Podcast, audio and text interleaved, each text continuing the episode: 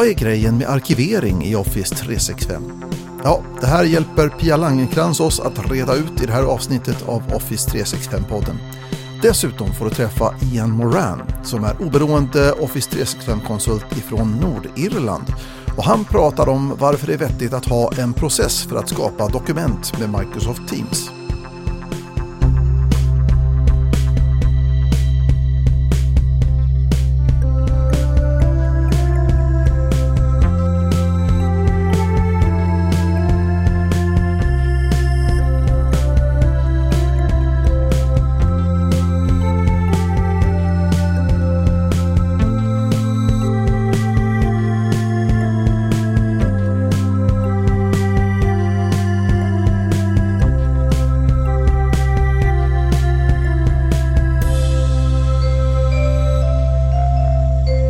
Välkommen tillbaka igen till Office 365-podden. Det är jag som är Mats Warnolf.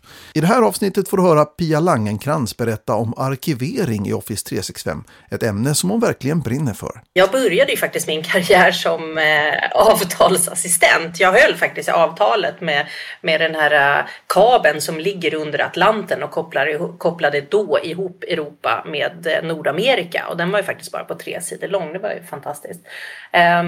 Så arkivering har alltid varit en väldigt naturlig del av mitt arbete. Men innan alla bara stänger av och hoppar ut och säger det här suger, jag är inte intresserad av arkivering för det känns så tråkigt, så vill jag bara säga arkivering är inte ett annat ord för radera. Arkivering är det som är det gottiga.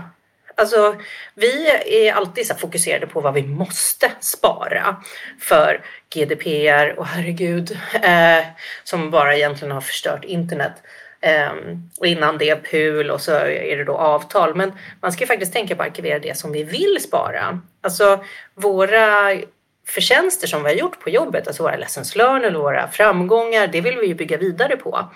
Och vem skulle inte vilja komma in på ett företag och så ska du göra en förstudie på någonting och du kan gå in i arkivet och titta på vad är det andra för förstudier som har gjorts här? Vad är den bästa förstudien som har gjorts här? Liksom, hur har de fyllt i den där mallen? Hur har de gjort? Och bara, vad finns det för projekt som har gjort typ det här som jag håller på med? Och du kan läsa in det på det och det bara finns i arkivet och det är tillgängligt för dig att gå in och kolla på. Och du behöver inte gå igenom så här massa gammal skräp, liksom halv ifyllda mallar, utan att det är liksom schyssta grejer som ligger där. Det är det vi ska ha arkivet till. Så egentligen så är det ju att vi måste ju sluta tänka på arkiv som radera, utan att det är när vi ska sluta uppdatera de här dokumenten som vi håller på med, som de antingen ska slängas eller arkiveras. För det där är också, vi slänger ju inte vårt arbetsmaterial. Utan det får ju vara med för evigt. Alltså det är ju nästan det bästa som kan hända människor idag i vår ålder. Att datorn kraschar och man tappar alla dokument. För att då har man gjort en reset. För att det mesta kommer man ju aldrig använda igen. Så arkivera inte, radera. Så. Nej, det förstår jag. Alltså, det är helt okej. Men alltså, jag själv är ju tyvärr då en slags digital hoarder. Jag har kvar gamla dokument från när liksom dinosaurierna frös ihjäl för länge sedan då. Men tänk om du kunde gå tillbaka till och bara, vad är mina bästa workshops som jag har gjort med mellanstora kunder? Tänk om du kunde bara gå in på en sajt, göra en liten sökning och så hittar du de grejerna. Vore inte det bara magiskt? Det hade varit jättemagiskt, men det är ju förmodligen som mina bästa workshop som jag har haft med kund. Liksom så här, det var med en teknik som var end of life för 12 år sedan. Mm. Och där säger du någonting som är jätteviktigt. För det här är någonting som har irriterat mig i SharePoint-världen, är ju att när man tidigare pratade om arkivering så är det så här, men vi tar bort behörigheterna på den här SharePoint-sajten. Sen ligger den här för att snurra upp om de vill ha den. Eller att man då lägger det på någon, alltså när vi levde i on-prem-världen så la man det på en arkivserver för arkiverade sajter. Och någonstans så måste man ju börja tänka på just den här teknikbeständigt. I offentlig sektor har man ju bestämt sig för 2 format som man sparar saker på. Det ena är PDF-A och det andra är terrakottaplattor. Det, ja. och då är det liksom så här, ska du hålla dig då till digitalt, att spara på digitalt, för även om du sparar på papper så är det ju, jag vet inte, du kanske lider av samma sak som jag, att man har taxikvitton i plånboken för länge som man ska försöka lägga in i sitt ekonomisystem. Bläcket försvinner ju. Jo. Och det gör det ju även på utskrifter. Så vill du ha det digitalt, ja, men satsa på att använda PDF-A. Och sen bestäm dig för, innan du sätter igång, vad det är för någonting som du gör. Nu ska vi inte prata liksom personliga saker, för då blir det så himla komplicerat. Men om vi tänker ett projekt. När vi startar upp ett projekt så har vi en projektmodell allihopa. Det finns ju miljontals, det är det som är så skönt med standarder, det finns ju många. Så kan man bestämma, okej, det som vi vill ha kvar när det här projektet är över. Vi vill veta projektdirektivet, startup-förutsättningarna. Vi vill veta om ekonomin såklart och resultat. Vad lösningen blev och samla ihop sig då för handover som man ska lämna med dokumentation och utbildning kanske till de som kommer efter. Och har man då bestämt sig det från början så vet man att våra mötesanteckningar i projektet när vi testar och använder den här grejen. Nej, men det funkade inte. Vi testade det här och det gick jättebra. Det här ska vi fortsätta med. Ja, det beskriver vi lösningen. Sen våra anteckningar om vad vi har testat fram och tillbaka och provat med och möten som vi har haft. Det är faktiskt irrelevant för lösningen. Det säger vi, det här är arbetsmaterial i projektet. Och när projektet är slut så ska arbetsmaterialet slängas. Så våran OneNote ska vi slänga. Så därför är det viktigt när vi har våra styrgruppsmöten att det skrivs ner eller slutresultatet åtminstone blir på en PDF-A. Sen om du väljer att skriva ut det från en OneNote. För det, man kan ju alltid skriva ut. I varje fall på alla mina PC har man så här, skriva ut till Microsoft PDF. Så kan man skriva ut det på PDF och lägga ner arkivet. Det finns ju mängder med kunder just nu som jobbar, har liksom styrt om sitt arbetssätt från kanske en gång i tiden då så har folk suttit på sina egna kammare och man har mejlat dokument 1000 fram och tillbaka och sådär. Det är ju ena varianten och den andra varianten är att thank God, de använder en Teamsite eller något sånt där, så har man liksom kollaborerat runt dokument och sådär. Men rätt många börjar ju liksom skifta in i Teams just nu, och i Teams så finns det ju den här möjligheten då med att man kan arkivera ett team, och då finns det en liten kryssruta där som man kan göra där som säger så här, gör SharePoint-sajten read-only också. Hur tycker du liksom att man ska hantera det här då? Om man nu har jobbat då i det här projektet, det har varit ett team, vi har varit 15 pers, vi har jobbat liksom superintensivt under 2 veckor eller något sånt där, och nu har vi liksom, nu är vi färdiga med vår leverabel och teamet fyller inte längre något syfte, utan nu ska det arkiveras eller raderas eller vad det nu ska så att säga. Hur tycker du man ska ta hand om det här? Jag tycker först och främst det att dokumentera projektet. Alltså gör en projektrapport heter det. Jag tror att det heter så säkert i alla modeller. Och sen så arkivera inte teamet utan släng det. Sen så känns det jättejobbigt att trycka på den här knappen nu idag när man blir så här, men tänk om de vill, tänk om. Det kan ju hända, kanske inom ett år till och med, att någon blir så här, men där gjorde man ju någonting du. Fine. Lägg in det för att slängas om ett år. Gör fortfarande projektrapporten. Gör fortfarande det här för att stänga ner snyggt och prydligt och plocka bort alla medlemmar och gör sajten till read-only. Sådär. Men gör rapporten och lägg ner det i arkivet, och sen så är det på en tidsaxel att om ett år så fimpas det över teamet. För att på ett år så kan man väl ändå, kom igen people, på ett år kan man väl slänga saker. Ja, absolut. Nej, men det låter helt rimligt att göra på det viset, att man pausar saker och ting, man frystorkar saker och ting i ett år, och när det året har gått så tar man bort allting som inte är någon typ av record. Brukar du använda dig av records numera i SharePoint-sajter? Alltså jag älskar ju att använda records, men det är ju ingen av mina kunder som verkar gilla det. Det är ju svårt att komma dit. Man behöver liksom levla lite i sitt SharePoint-användande. Att man går från att bara ha ett dokumentbibliotek till att ha flera för olika behörigheter. Det är väl liksom typ steg nummer 1. Sen nästa då är att man faktiskt har olika metadata för de här olika dokumentbiblioteken och att man sätter en ägare på det där. Ja, då har man ju kommit liksom till steg 2. Då kan man säga så, då är det uppe i topp 40% av att använda SharePoint rätt. Sen efter det att använda innehållstyper eller content types som man faktiskt kan sätta på de här records och retention och sånt på dem. Och då är det ju att om man tar sig den tiden och gör det jobbet och bara, ja, det kommer vara mäckigt att komma fram till det. Men när du har gjort det, då blir ju arkiveringen och raderingen liksom som en dröm. Jag tror inte att alla vet vad det är det här med att ha records, alltså själva liksom, termen. Hur är det tänkt att man ska använda ett record? Vad är ett record och när ska man promota ett dokument till att bli ett record? Det enklaste sättet att tänka på det är ju om man tänker sig en offert. Nu vet jag att det är jättemånga som har CRM-system och man inte sparar här i SharePoint så mycket. Men vi förstår allihopa vad en offert är. Att jag skriver en offert och då är det ett förslag. Sen när kunden har godtagit den här offerten, då har det ju blivit ett juridiskt bindande dokument. Och då är det ett jättebra läge att göra en record av det. Record då blir att det blir nedlåst.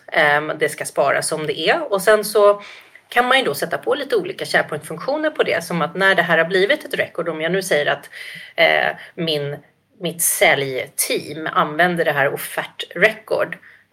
Och då när jag har deklarerat det som ett record, det är oftast bara liksom en drop-down. Så det är ingen stor affär till att deklarera det som ett record. Så sätter man den här drop-down på det att men nu är den här record och då kanske det liksom dyker rakt ner i säljarkivet som då bland de juridiska dokumenten för kundavtal till exempel. Och då finns ju då den här metadatan som är lagt på i SharePoint som är vilket datum det är, vilken säljare det är som har gjort det här, vilken kund det är, vilket tjänstinnehåll och vilket pris det är. Så kan det dunkas rakt ner i ett arkiv eller vara kvar på den sajten precis där den är. Där kan man bestämma lite med de här reglerna. Och då går det inte att ändra i, för att det är ju det som är så fiffigt är att vi ska ju inte ändra i det. För att vi behöver ju veta vad var det som kunden var inne och godkände. För att, nu skulle ju aldrig du och jag göra det här, men i någon annanstans så kanske någon här utanför som tar en befintlig offert, byter namn på kunden och skickar iväg det. Om man inte har gjort en record så kan det ju vara så att du skriver över överenskommelsen för att du återanvänder mallen.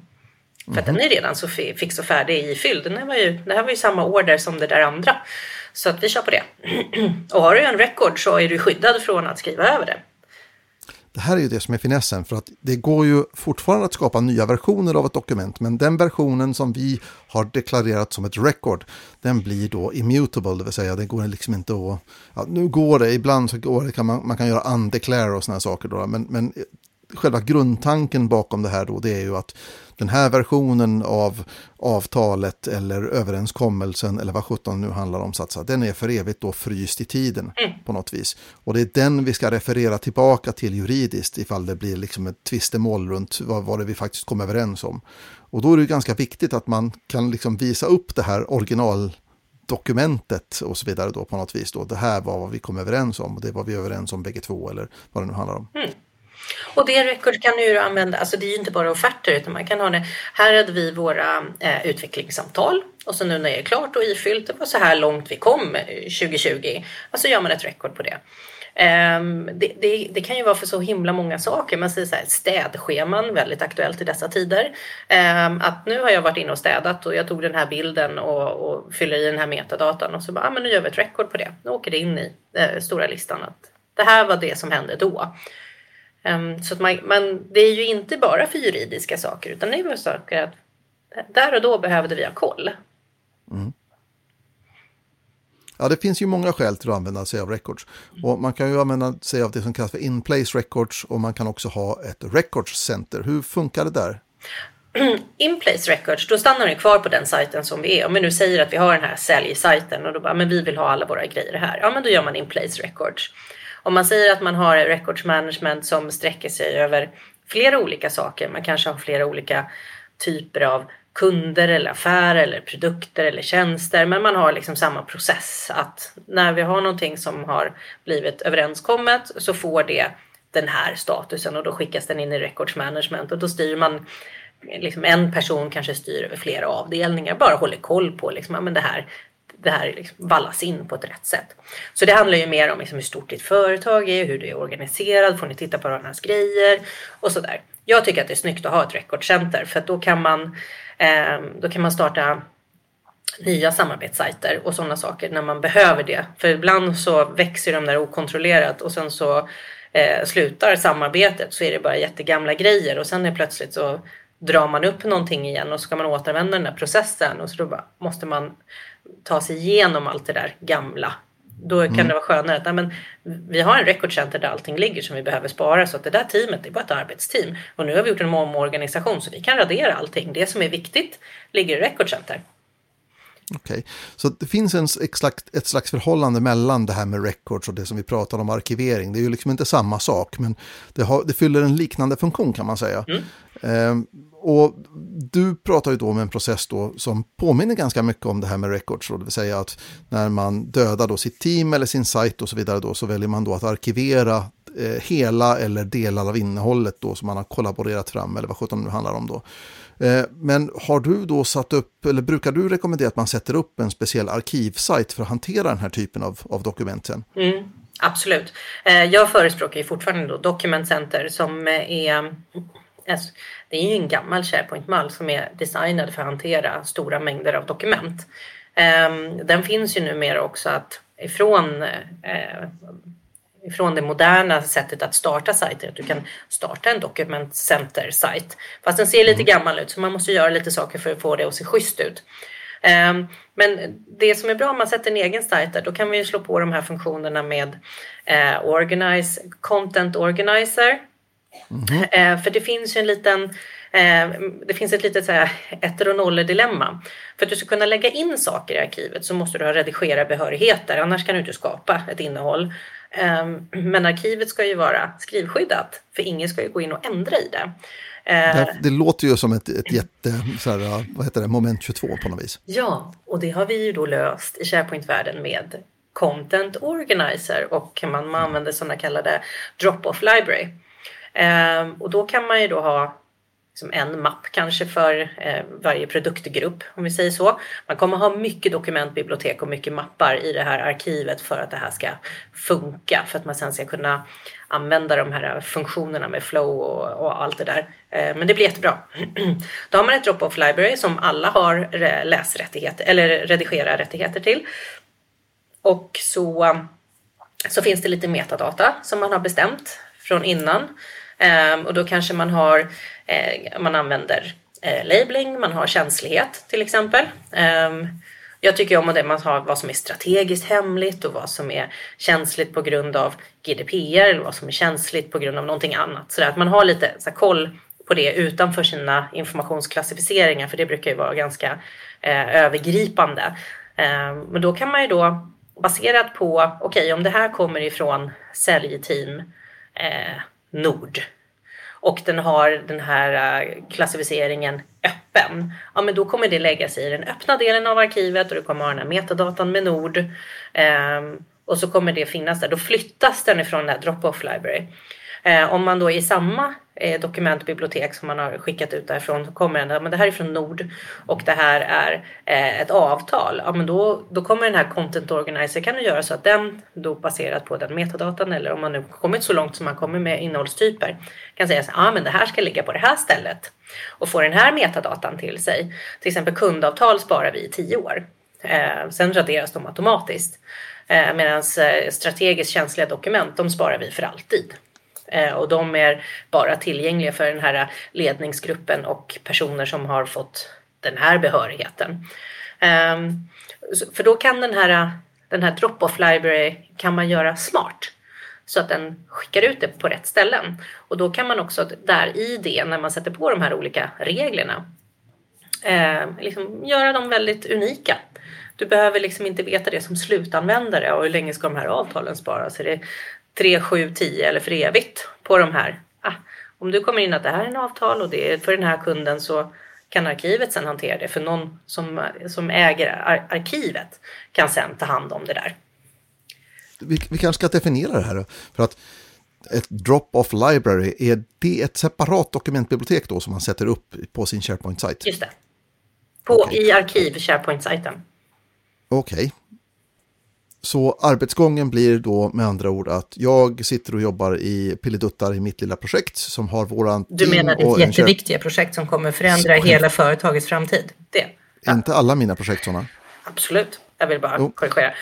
Ja, det är bra. Så där sitter jag på pilleduttar i det projektet och så skapar jag då ett dokument som det här behöver då på något vis hanteras. Det behöver liksom arkiveras och fixas och donas och sådär då. Så vad jag kan göra då, det är helt enkelt då att jag kan använda mig av den här move-funktionen som finns i SharePoint dokumentbibliotek. Det vill säga markera mitt dokument och så väljer jag move to. Yep. Och så flyttar jag det här någonstans. Och då flyttar jag det här till en drop-off library som ligger i min arkiv SharePoint-sajt. Mm-hmm. Och när det väl hamnar där så kan jag liksom glömma det, utan sen tar automatiken vid och plockar upp det här dokumentet och sorterar in det själv på det stället där det ska vara. Ja, precis så. Kanon. Det här låter ju supersmart, men är det här enkelt att sätta upp eller behöver man hjälp? Du behöver definitivt hjälp. Det svåra i det här är inte det tekniska. För att lista ut hur content organizer fungerar och metadata fungerar och innehållstyper, det går att läsa sig till.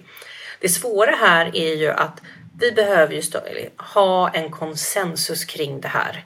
Vi måste i verksamheten bestämma oss för vilka regler det är som gäller så att alla förstår det. För det, i ditt jätteviktiga projekt så måste ju du ha den här metadatan, de här klassificeringarna som måste vara samma för alla. Och då finns det ju en tumregel som jag håller på, och du får ha max 8 metadata på varje dokument. För sen om du behöver scrolla i den där listan för att fylla i metadata, då kommer ingen göra det. Då förstör du för folk bara. Det här är någonting jag bara behöver säga till jurister och processmänniskor. Alla andra liksom typ brukar stanna vid 3-4. Mm. Men det är viktigt att man har kanske saker som säkerhetsklassificering och vilken dokumenttyp det är. Informationsägare till exempel, den byter ju ägare när du kommer in till arkivet. För där är det ju en annan person som ska vara ägare. Och det är också någonting som man behöver komma överens om. För att många idag säger så här, mina dokument. Och jag blir så här, ja men det är ingen metadatatagg som man får ha, mina dokument. Det här är mitt ansvarsområde. Ja men det här behöver bli lite rollbaserat. Säljchefen som kommer in nu kommer inte att känna sig som en ägare över alla gamla säljdokument. Utan de kommer bara ha det färskaste, fräschaste. Det är vad de kan känna ägandeskap över. Och det är det som är målet, att vi i våra arbetsytor bara ska ha arbetsmaterial. Det som är viktigt, det som vi måste spara, det ska ligga i arkivet. Och där ska man faktiskt ta anställa en arkivarie. Och det låter så här, alla bara, nu är det många som stänger av. Gör inte det. En arkivarie är liksom, jag brukar säga det så här, när jag hade min föreläsning på Teamsdagen här, så frågade jag så här, är det någon som har sett kvinnor som hatar män? Och det var ju många som sträckte upp handen där. Och jag sa, vet ni vem som var hjälten? Jag bara, inte var det Lisbeth Salander. Utan det var ju hon som satt i arkivet nere på det där företaget. För att om hon inte hade haft ordning på alla fakturer och alla sådana här saker, var det låg någonstans där nere, då hade ju Lisbeth Salander aldrig listat ut att den där killen var nazist och att det var han som var mördaren, och sen liksom listat ut att det var far och son. Och är otroligt dramatiskt. Men utan arkivarien så hade jag ju inte haft någon aning. All right. Nej, men du har helt rätt naturligtvis då. Jag brukar också rekommendera för kunder att man anställer en arkivarie eller bibliotekarie eller någon då som är liksom vettig på att kategorisera och organisera information i... Alltså, jag hatar det här ordet, men i verkligheten så är det liksom i olika silos. Det ska liksom in i rätt låda, rätt fack i bokhyllan på något vis då, för att man ska kunna hitta det där. Väsentligen i det här fallet handlar ju om då att det går liksom att koppla ihop från vad man nu ska säga då, att det går att återfå informationen igen För att om vi inte kan hitta grejerna igen, då är det ju meningslöst att spara det. Utan det måste ju liksom inordnat och arkiveras och liksom taggas och fixas och donas. Så att min sökfunktion i SharePoint kommer att kunna plocka upp det här dokumentet igen och låta mig hitta det här 3 år senare eller 10 år senare eller vad det nu handlar om. Och det, som också, det är så sjukt viktigt det du säger just nu. För jag har ju sett en del som har börjat tragglas in i det här arkivträsket. Och som börjar designa det efter de som arkiverar, de behoven. Man ska ju designa det efter de som söker och hittar saker. Och det är samma sak som jag tycker väldigt mycket intranät lider av, att man designar intranät för redaktörer istället för att designa dem efter läsare. Så att man behöver ju ha en person som kan det här, arkivarie, bibliotekarie. Nu i våra digitala tider så behöver vi ha någon då som är informationsarkitekt och som förstår sig på den digitala arbetsplatsen. Det finns ju väldigt många arkivarier där ute som, alltså i offentlig sektor så går det ju inte att leva utan dem, så de har ju funnits länge och de är extremt uppskattade. Men man behöver också förstå sig på den digitala arbetsplatsen, för vi ska ju gärna arkivera löpande hela tiden, inte bara när vi stänger ner saker. Precis. För att kan vi skilja på det som ska arkiveras och det som är arbetsdokument, då förstår vi också vad den här blobban däremellan är som vi faktiskt kan radera. Nu finns det ju inga som raderar någonting. I varje fall inte strukturerat, utan det är ju oftast liksom någon gör liksom korstecknet och trycker på radera och tittar bort liksom och blundar. Men vi behöver ju hamna i det läget och vi vet att nej, men det här är arbetsmaterial, det kan vi slänga nu för nu är det klart, nu är vi färdiga med det här. Så, moving on. För att då kommer vi sen i den här fantastiska sök.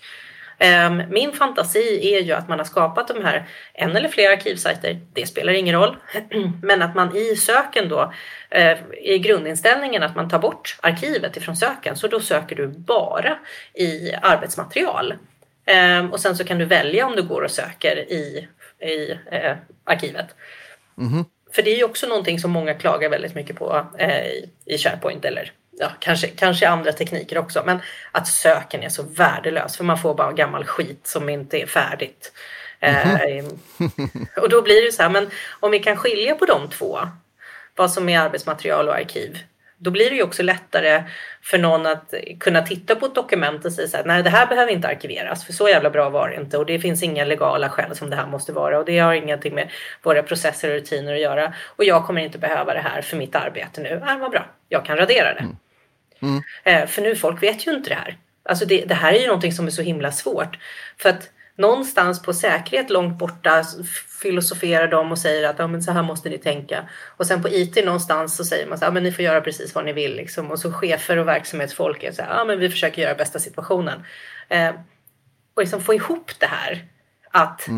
Att man kommer överens då med de här dokumenttyperna. Liksom är så här, vad i det här är vad?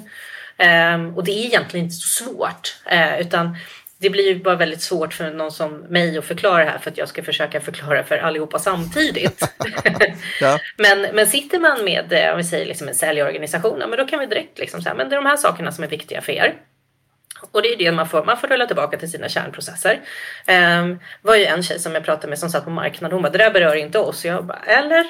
Ni har ju massa foton, eller hur? Ja, visst. Tänk om du kan tagga upp dem med vilken kampanj det var, vilken tid som den här kampanjen gick. Om ni har några ansikten från ledningsgruppen eller chefer. Eller om ni har några anställda som är med. Eller om det är köpta bilder som ni får använda de här ansiktena hur länge som helst. Det kan ju vara ganska vettigt för att om någon då säger så här, jag vill utöva rätten och bli glömd. Ja, då behöver du hitta dem och kunna göra det. Och det är ju väldigt svårt att värja sig då från att, ja men foton räknas inte. Ja, fast det är inte en åsikt utan det gör ju faktiskt. Ansikten är ju en personuppgift. Så är det. Och då måste man kunna komma tillbaka till det på något sätt. Så att det är ju, alla blir ju berörda av det här på något sätt. Och då kommer det också kunna kännas mycket skönare att man säger så här, men det här kampanjmaterialet var det som vi faktiskt publicerade. Alla det här som är utkast, bilder som vi höll på att laja med och så, prylar som vi gjorde liksom, som inte blev någonting. Det kan vi radera efter 1 år. Om man nu tänker att vi lägger det i den här mappen i det här teamet och så automatiskt efter 1 år så kommer det här raderas. För det är så vi gör med dem. Så kan du fortfarande när du går på nästa kampanj, ja men vi gjorde ju en ganska cool grej med den där ramen och grejer, det kanske vi kan använda nu. Fan, visst. Snor från dig själv, det är ju så alla gör. Men efter ett år så kanske det inte är relevant alls. För det kom inte, var inte det som kom ut. Och det här förstår marknadsfolk. De bara, ja, och säljare, det är ju jätteenkelt att säga. Så tänk om du kan slänga, säljare får man ju åt andra hållet. De kanske går och slänger sina dåliga deals och sådana saker. De är ju lite mer frikostiga med radera-knappen. Liksom. Och projektledare är också ganska frikostiga med radera-knappen. Liksom. Att folk på linjen är så här, man vet aldrig, spara allt. Sådär. Vissa yrkeskategorier är ju mer hoarders än andra. Mm. Och behåller kanske, det är snarare så att de är skraja för att det ska hända någonting dåligt ifall de kastar bort saker och ting. Och så finns det folk då som är skraja för vad som ska hända ifall de behåller för mycket information och så vidare. Så att det där är olika kategorier och sådär bra. Men det här är ju, som sagt, det låter ju inte som att det här görs i en handvändning. Det låter som att det här är ganska komplicerat. Vet du, jag menar, finns det böcker i det här ämnet? Finns det kurser i det här ämnet? Eller är det så att man ska liksom helt enkelt ringa Pia Langenkrans? Och finns det fler resurser? Hur får man reda på mer om hur man ska resonera och hur man ska bygga upp det här på ett vettigt sätt? Man kan alltid ringa mig. Ja. Men sen, alltså, man kan söka efter informationsarkitekter. Och söker man efter det med SharePoint-erfarenhet så kommer du att landa rätt i den här Office 365-världen. Sen så finns det ju massor av grejer som man kan tänka, men det är ganska svårt att hitta någonting som faktiskt drar ihop hela säcken. Alltså just från den här nya, moderna, digitala arbetsplatsen och att vi håller ihop det. Det är ganska vanligt nu att man ser liksom att man migrerar från såna här olika dokumenthanteringssystem in i SharePoint och Teams. Men då gör man ju den här klassiska dokumentdump, alltså man bara sopar in allting och sen så bara, fast nu är det Teams, nu är det jättebra, men du har bara förflyttat problemet. Utan vi behöver ju skilja på vad det är som vi måste spara och så skapar man ett arkiv för det. Och sen så det som är arbetsdokument så lägger man in det. Och sen så får man göra, man behöver göra som ett projekt. Hur ska vårt arkiv se ut? Hur ska det funka? Vad är minsta gemensamma nämnare som vi behöver för att få det här att lira? Och så gör man liksom 1.0-version av det. Ja, men man bygger upp det på sina kanske hierarkiska grupper eller någonting. Och så fokuserar man på det först. För att där vet vi de här klibbiga, jobbiga sakerna. Vi vet vem som är informationsägare. För att står det inte någon tydlig så är det alltid chefen. När vi har processer och rutiner och sånt som går överallt. Då vet man inte riktigt vem det är som äger. För man vet inte vilken fas det är. Men börjar man med det hierarkiska så kommer vi kunna lära oss de här reglerna. Och börja med det som är viktigt. För då när du gör den här migreringen, då kommer du komma fram till att till slut så kommer du fortfarande ha den här grå datan. Det vill säga det som vi inte vet vad det är och vi tänker inte lägga ner tid på att ta reda på vad det är, men vi vågar inte radera. Då kan det få en egen liten plats i arkivet. Som vi också sätter liksom ett dödsdatum på. Som att det här efter 3 år då får vi fan ge oss. Liksom. Nu har vi ett beslut att radera det här. Men sen har du ändå fått upp en struktur liksom för det som inte är grå data som vi vet. Ja, men det här är våra avtal, det här är våra kunddokument, det här är våra projekt som vi har haft, det här är våra budgetpapper. Liksom så här. Ja, men, snyggt och prydligt, nu fattar jag, nu funkar det. Men vi skulle egentligen behöva ha en längre diskussion också och prata om det här med... Alltså, för det finns ju massor med såna här tjusiga retention policies och grejer då som man kan använda sig av i Office 365 som gör att datat bevaras fast inte kvar in place i dokumentet. Så även om om jag nu har sagt då att det här dokumentet ska finnas kvar i 7 år, så även om jag då klåfingrar mig och så råkar jag trycka på delete-knappen och så försvinner det, så finns det ju ändå kvar någonstans. Och på vilket sätt liksom förhåller det sig då till arkiv och liknande saker? Ja, det är ju för att hantera en annan risk. Alltså det här som vi har pratat om hittills har ju varit att spara det som vi vill spara och radera det som vi måste radera och spara det vi måste spara. Sen finns det ju en risk. Vi säger så här. Vi tar i Buffalo Båg-bolaget så har vi en ekonomichef som har spelberoende. Som har skickat lite blufffakturer eller gjort någonting annat som försöker sopa igen spåren efter sig. Har man då haft retention policies på vilka saker, att det så kan man ju ha såna här, ja men alla som är C-suite, alltså chefer, CIO, CFO, så. De har vi retention policies på deras dokument som är, så att då tror de att de har raderat sina dokument, fast de är inte raderade, de ligger någonstans ifall vi skulle behöva komma åt dem. Då upplever slutanvändaren som att de har raderat det, fast det är inte det. Då kan sen juridik eller någon, ja det borde vara juridik i det fallet, varje fall som kan gå in och titta på de här sakerna. Sen kan man ju sätta upp, man kan göra det här jätteavancerat, att man säger så här, okej, när någon i C-suite som börjar radera mer än 400 dokument på en dag, så drar vi iväg en flagga och börjar spara saker. För att då kanske det, de har fått höra någonting och de börjar sälja av sina aktier eller, och sopar igen spåren efter sig. Eller det kan vara en säljare som slutar och försöker tanka ut allting ifrån CRM-systemet, för de vill ta med sig kundboken vidare. Så det är lite där som vi mer använder, som jag tycker om att mer använda de här retention policies, när man låser upp saker. Precis. Som att det är, nej men du kan inte. Och där är det ju svårt och veta vad det är, för att dels så måste man vara lite paranoid, och sen så måste man liksom kunna ha en distans till sina kollegor som man oftast tycker om, att man säger så, men jag gillar dig, du är inköpschef, jag gillar verkligen dig, men jag litar inte på dig ändå. Men jag håller med om, det finns en betydande skillnad här då. Alltså arkiv är ju fortfarande då sökbart för vanliga användare, medan saker och ting som då hamnar i någon slags under retention policy, man tar bort det, ja, då pratar vi om ett e-discovery-fall. Och det är ju absolut inte tillgängligt för annat än ett väldigt litet fåtal på organisationen. Och deras jobb ska ju inte vara att gräva fram dokument från ett projekt som vi körde för 3 år sedan, därför att nu skulle vi vilja titta på liksom ett av avtalen eller en av protokollen från projektmötena.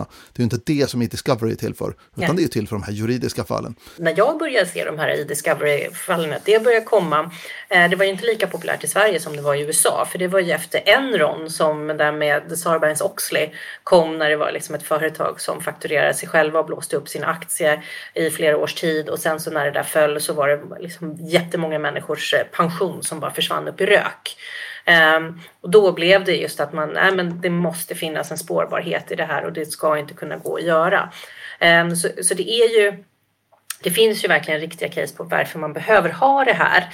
Och då behöver man ha folk på informationssäkerhetsavdelningen som lär sig i Discovery, som går in och kan, liksom, som skapar sådana här case och gör sökningar i det hela.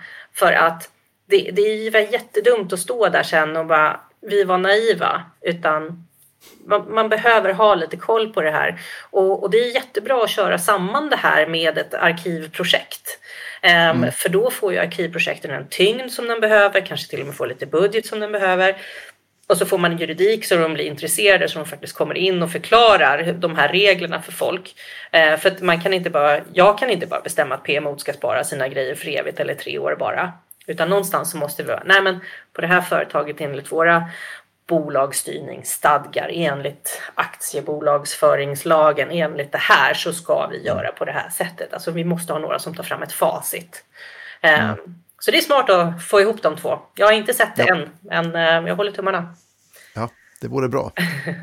Du Pia, tack så jättemycket för en utmärkt och givande diskussion runt arkivering av både dokument och lite allt möjligt egentligen. Det finns ju massor med saker. Man kan ju liksom, vi har ju lite dokumentfokus nu när vi pratar om det här. Och det finns ju, folk tänker sig att om de har till exempel en lista och de har en item på en lista, så tänker de att det är ju inte ett dokument, men det är det ju också. Det är ju bara det att det inte är ett Word-dokument, utan det är också ett dokument av information. Så att de här listorna går ju också att arkivera på samma sätt, deras innehåll, olika items. Och där är också en av anledningarna för jag oftast förespråkar mig, för man försöker att rulla tillbaka definitionen till dokument. För att du kanske kommer behöva arkivera Twitterflödet, mentions, Facebookflödet, sen har du ett CRM-system och du kanske har när folk kommer in och ut ifrån huset för det är säkerhetsloggar, så behöver det vara ganska teknikoberoende. Men jag är ju såklart väldigt dokumentfokuserad, för att det här SharePoint är min grej. Men det finns ju, alltså, det är också väldigt många som när jag pratar om det här ute hos kunderna som är så här, ja fast det där har vi det andra systemet så det spelar ingen roll. Jag bara, nej men när du tänker på arkivering så behöver du, alltså konceptuellt så måste du ju liksom täcka över allt som ni håller på med. Inte bara det som ligger här, då blir det snuttifierat. Och det kan ju vara så sen när du anställer den här arkivarien och som säger så här, men vi ska ha ett annat system med SharePoint för det är kast. Då säger jag bara så här, gör som hon säger. För då är det en person som är van att arkivera från flera olika tekniker och sånt och kommer in. Utan det är ju, jag är fokuserad på SharePoint så det kan jag också säga. Att det är, om en arkivarie säger emot mig om det är någon som är bättre så lyssna på henne eller honom. Tack för det Pia Langenkrantz. Och nu så är det dags att träffa Mr. Ian Moran, en oberoende Office 365-konsult ifrån Nordirland som är här och hjälper oss reda ut hur en dokumentskapande process kan se ut i Microsoft Teams. Och den här intervjun är på engelska. So I've been working with SharePoint since the product was released. I've been working with Exchange Server since the product was released. I am that old. So I come from an infrastructure IT pro background, installing these servers for companies and building out solutions. 20 years ago, I decided I wanted to go out on my own. So I've been doing this really as a consultant now for 20 years. And then obviously when Office 365 appeared in, was it 2011? I think the first one was 2011. That was the business productivity online suite. But in 2012, they released the Office 365. Okay, so I was on the beta for that. So I was able to use that prior to product shipping. And it was very compelling to me because I've always been a big collaboration fan, if you like, and a big fan of SharePoint. But SharePoint's complicated, and SharePoint at that stage was very expensive. So you couldn't really... Small companies couldn't really get their head around it, and they couldn't really afford it. They couldn't really afford the servers that might be required to build a farm. But with Office 365, a company of one or two people can have everything up and running, and Microsoft looking after it all. So all of a sudden, I saw this fantastic platform for collaboration, if you like, that all the complicated stuff is taken away. All the non-interesting stuff, to be frank, is looked after by somebody else, and the interesting stuff, the building business solutions. And a business solution can be just a calendar and a SharePoint site. It'll work, that's the fun. That's where all the fun is now. And that's what I spend my time doing. And of course, that has led to working with Teams. Teams to me is a great product. It's got a bit of a journey to go yet. But of course, it's SharePoint in the background. So it's all about trying to build solutions using Teams and hiding that complexity from somebody. Because I think finally, at the end of the day, all of this stuff has come together. The Office clients on the desktop, Teams is the front end, SharePoint is the document management and storage system in the background. It's all making a lot of good sense. So that is. That's where I am at the moment. I remember so I'm totally cloud now. I would balk at having to install a physical server. I don't want to see a physical Dell server ever again in my life. No need. I want to fill my head with pointers to information, not necessarily the information. No. You need to know where to find the answer, not necessarily keep the answer in your head. Yeah, and now that way you can store a lot of pointers. Yeah, yes, you can. And now with this networking stuff, it's really about knowing who might know. Yeah. So you need a big address book and sort it on subjects. This was the kind of thing you would find in a newsroom at a radio station, things like that. You would have a Rolodex, but instead of names and things, it would be subjects. Yeah. And for every subject, you would find 2 or 3 names with interviewable experts, people who might know something that makes good radio. Absolutely. So. Yeah, absolutely. So now we would have. I actually have a SharePoint list for that purpose, where I keep track of people. Yeah, keep track of people who are experts in different things. Yeah, because one thing I've both noticed, the community around all this is fantastic. You've got all these people willing to share their expertise, yes, and help each other because not everybody knows the answers. So it's a matter of, as you say, of knowing where to go to find the answer. They're all very helpful. There used to be a point where you remember all the old Microsoft MCSEs, and the whole point of that was that you would have this MCSE who would be an expert, and he would know everything there was to know about the Windows deployment. Yeah, exactly. Or Exchange, or whatever it was. And you would know what functions are in which DLL file in Exchange and things like that.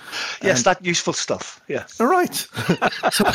So, but they would know this stuff. And today, it's too big. There's no way to know all that stuff. It's enormous. I know exactly what you're saying, because for a long time, I would have known Windows Server inside out. But I remember when Windows 2012 server shipped, I began to think that this is enormous.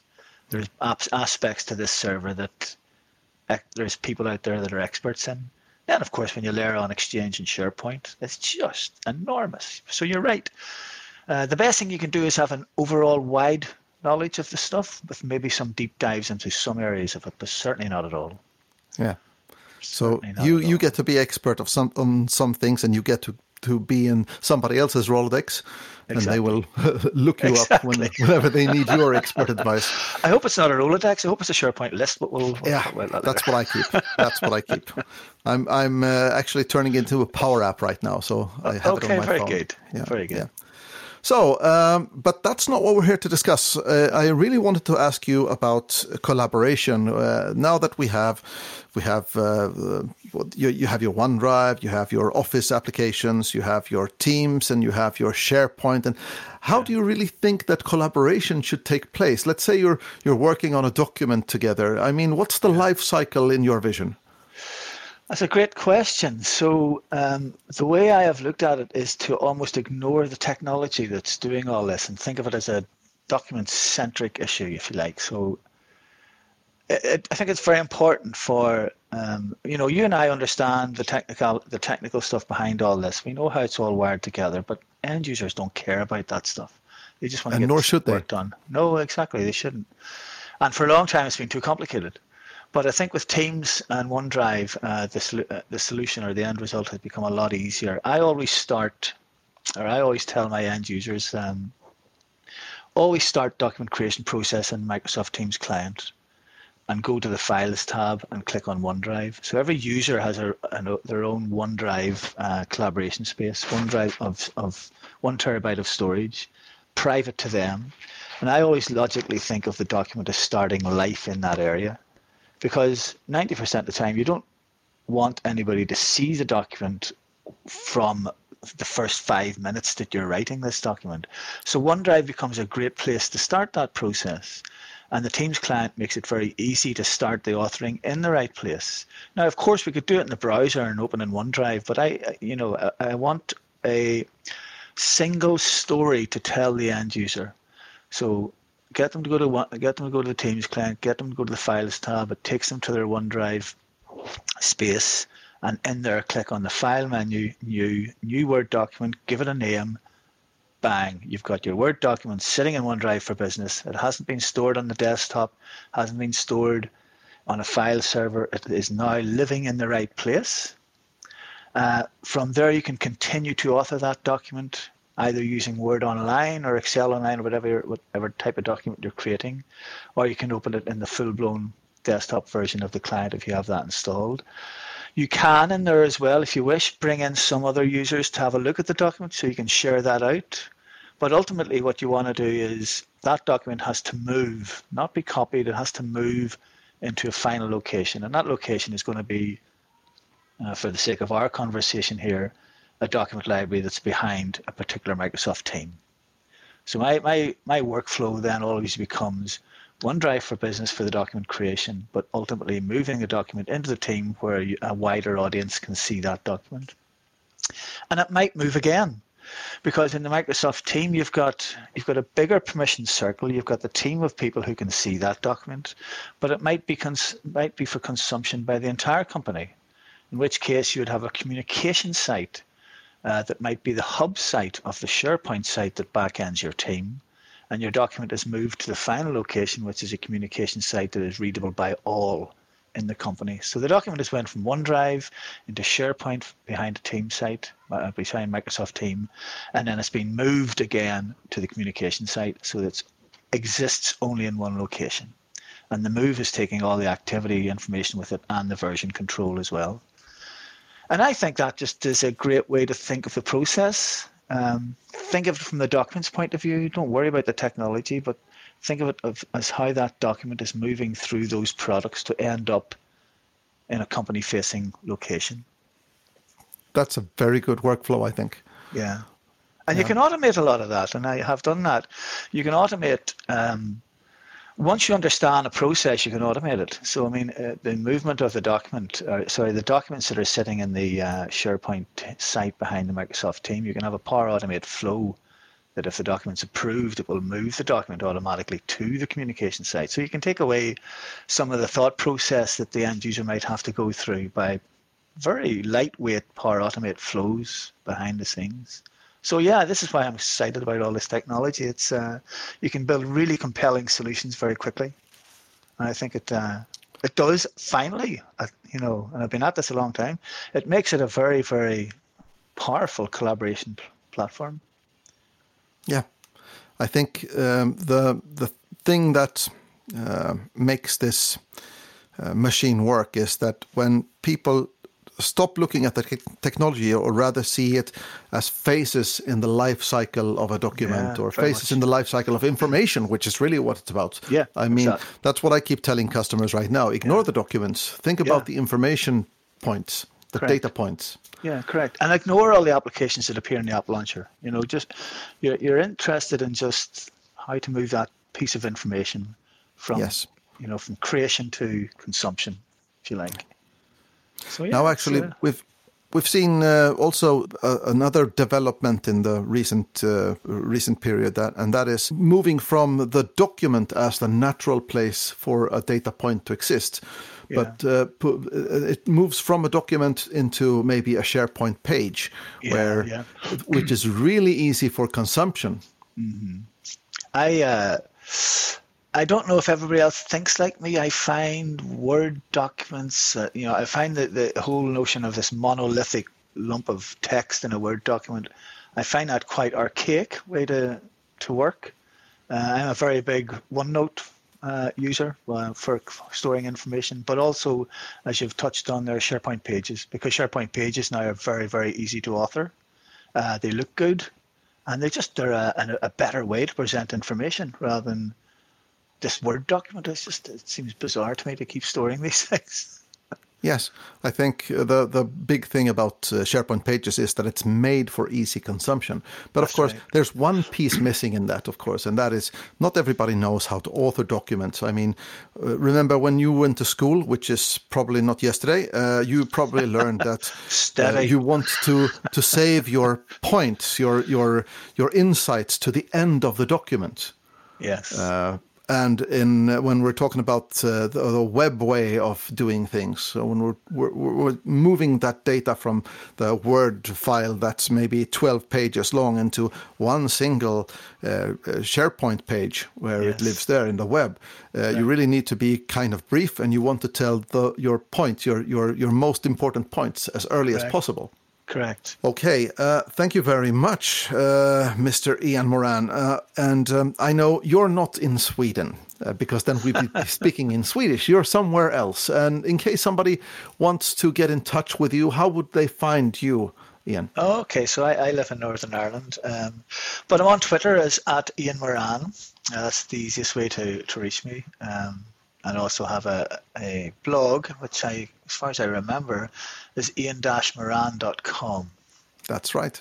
So you can get me from there as well. But Twitter is probably the best place to hook up.